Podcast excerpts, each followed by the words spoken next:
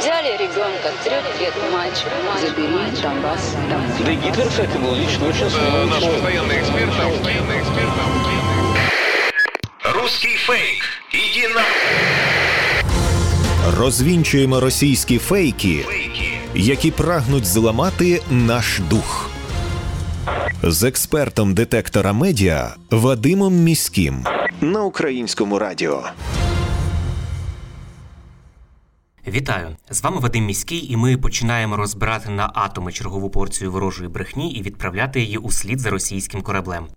Російська пропаганда не вщухає, щодня з'являються нові епізоди, і незалежно від того, чи тримаємо ми зброю в руках для захисту нашої батьківщини, усі ми з вами є на інформаційному фронті, і тут боротьба також запекла. Кремль прагне знищувати нас не лише фізично, а й морально. Фейками окупанти ціляться у наш дух і хочуть похитнути наш спротив. Тому знати фейки в обличчя це бути озброєними в інформаційній війні. Нагадаю, що для вас працює команда аналітиків детектора медіа, яка щодня фіксує та спростовує ворожу пропаганду. Ми не лише готуємо підбірки спростувань, а й розповідаємо про те, як навчитися розрізняти маніпулювання, шахрайство та дезінформацію самостійно. Запрошую вас розбиратися, де брехня, а де правда, вчитися розрізняти методи роботи пропагандистів і нести ці знання далі, тобто зупиняти поширення кремлівських вигадок і чуток там, де ви їх бачите і чуєте. Російські телеграм-канали та медіа напередодні візитів лідерів ЄС до України поширювали маніпулятивні повідомлення про те, що лідери Італії, Франції та Німеччини нібито схилятимуть Україну до відмови від частини території для швидшого завершення війни. Російський пропагандист Володимир Соловйов для підкріплення цієї тези скористався вирваною з контексту цитатою президента Франції Еммануеля Макрона. Мовляв, Україна має самостійно вести перемовини з Росією. Росія вже неодноразово використовувала маніпуляції для тиску на світ у спробах змінити ситуацію на свою користь. Ці маніпуляції спростовуються через заяви, зроблені на спільній прес-конференції лідерів Німеччини, Франції, Італії та Румунії після відвідин України. Ось що сказав президент Франції Еммануель Макрон. Ми завжди підтримуємо варіант діалогу, тому що в один чудовий день конфлікт має припинитись і мають початися перемовини. Але умови перемовин має визначати Україна. Франція та Німеччина ніколи не будуть посередниками за спиною України і ніколи не будуть вимагати від України умов. А ось заява канцлера Німеччини Олафа Шольца. Росія силою намагається змістити кордони всередині Європи, і це неприйнятно. Тому Німеччина разом з іншими країнами світу із першого дня стала на сторону України. Прем'єр-міністр Італії Маріо Драге сказав, що Італія хоче бачити Україну у складі Європейського союзу. Отже, вона однозначно буде підтримувати Україну в її статусі кандидата і в майбутньому вступі до складу Європейського союзу. Йдеться про шлях, який передбачає глибокі реформи, каже Маріо Драгі.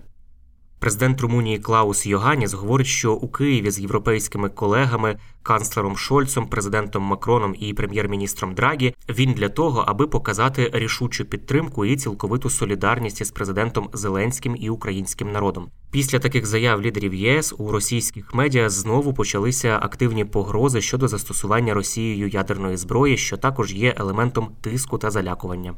А сьогодні ми з вами стали свідками того, як Європейська комісія рекомендувала Раді Європейського союзу, до якої входять лідери держав-членів, надати Україні статус країни-кандидата.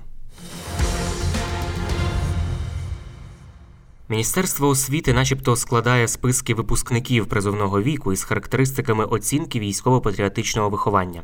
У соціальних мережах, зокрема у проросійських групах, поширюють фейковий лист, нібито підписаний заступницею міністра освіти і науки України Вірою Роговою.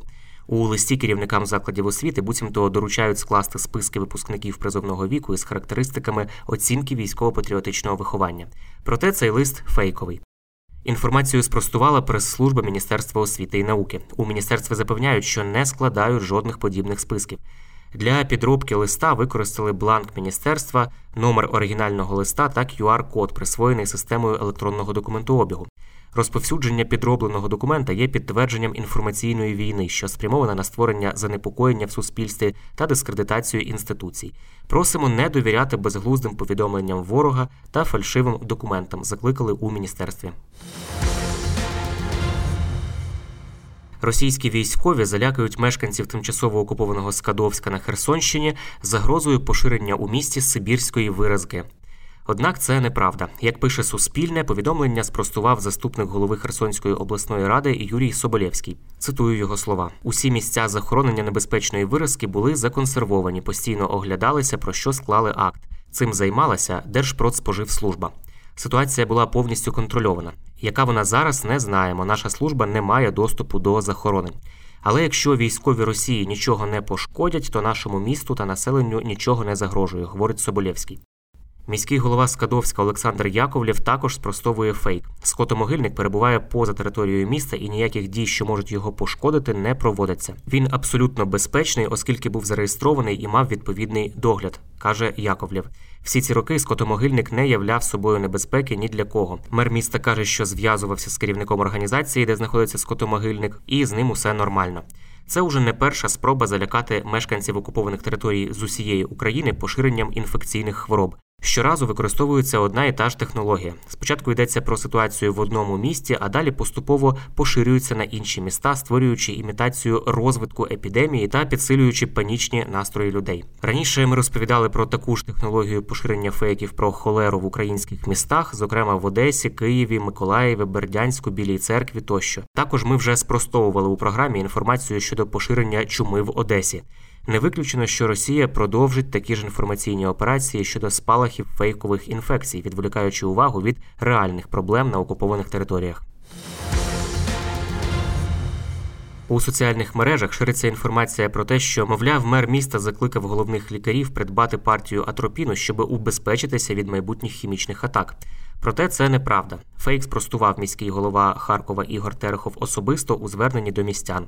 Це нахабна брехня, сказав він. Нібито я закликав головних лікарів міських лікарень закупити атропін на випадок хімічних атак. Так справді я сьогодні збирав головних лікарів лікарень і співробітників, каже Терехов, але тільки для того, щоб сказати їм слова вдячності за їхню працю і привітати із днем медичного працівника, який ми святкуватимемо в неділю.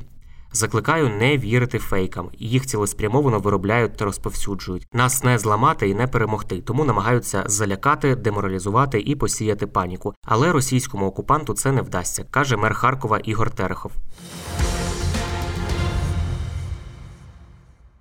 Україна, начебто, перестала виплачувати пенсії і інші соціальні виплати мешканцям Енергодара. Таку інформацію поширюють російські пропагандисти. Зокрема, вона з'явилася у проросійських телеграм-каналах. У повідомленнях йдеться, що Україна нібито зупинила виплату заробітної плати працівникам бюджетної сфери, які перебувають на окупованих територіях, а також перестала виплачувати пенсії та інші соціальні виплати. Автори таких повідомлень стверджують, що виплат від України для мешканців Енергодара більше не буде. Проте це фейк. Його спростував міський голова Енергодара Дмитро Орлов. Цитую його слова. Всі ці інформаційні вкиди не відповідають дійсності. Рашисти та їх посіпаки-колаборанти на окупованих територіях посилюють кількість фейків, головна мета яких стимулювати людей до отримання російських паспортів. Адже вони побачили, що бажаючих отримати цей сумнівний папірець в Енергодарі і на інших територіях виявилося набагато менше, аніж вони розраховували. Тому в хід пішло усе: умовляння, шантаж, залякування, штучно створене відчуття безнадії. Не піддавайтеся на провокації. Ми розуміємо, що в умовах обмеженого доступу до інтернету важко отримувати своєчасну інформацію. Але ви повинні знати, каже міський голова Енергодара. Україна ніколи добровільно не відмовиться від своїх громадян і робить усе, щоб наблизити день вашого визволення. Російські медіа активно поширюють новину про те, що американці, начебто, звинуватили США та Україну у крадіжці 40 мільярдів доларів у межах воєнної допомоги. Зокрема, про це написало видання Ріа Новості. У повідомленнях йдеться про те, що під новиною про виділення нового траншу допомоги американці запитують у влади, куди ділись попередньо виділені кошти. Також американців під цим дописом, нібито хвилює питання використання коштів платників податків і фінансової відповідальності за дії уряду. Коментарі анонімних користувачів російська пропаганда перетворила на гучні заголовки на зразок, куди поділись кошти. Українці надто швидко потратили попередні 40 мільярдів і так далі. Проте все це маніпуляція. Як пише StopFake, який перевірив ці повідомлення, насправді новини зробили на основі коментарів семи анонімних користувачів соціальної мережі Twitter. Їх автори не є лідерами думок, експертами чи аналітиками. Окрім того, коментарі були додані майже одночасно, що є ознакою діяльності ботів. Тому очевидно, що така думка не може достовірно відображати погляди американців. Цей прийом російські медіа часто використовують для штучного створення новин та введення в оману читачів. Власне, це не вперше російська пропаганда намагається дискредитувати допомогу США Україні. Раніше у програмі ми розповідали, як аналогічні спроби робили на основі вирваних із контексту цитат статті, опублікованої у Wall Street Journal.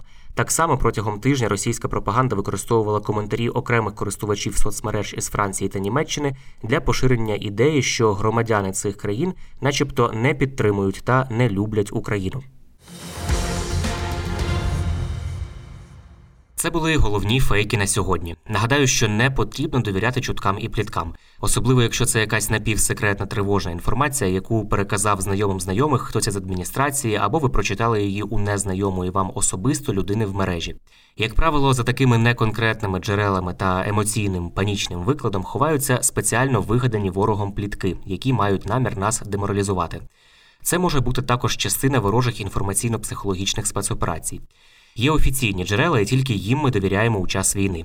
Отримали тривожну новину від знайомих чи у вайбер-чаті або у телеграм-каналі, чи хтось у повідомлення приватні вам надіслав.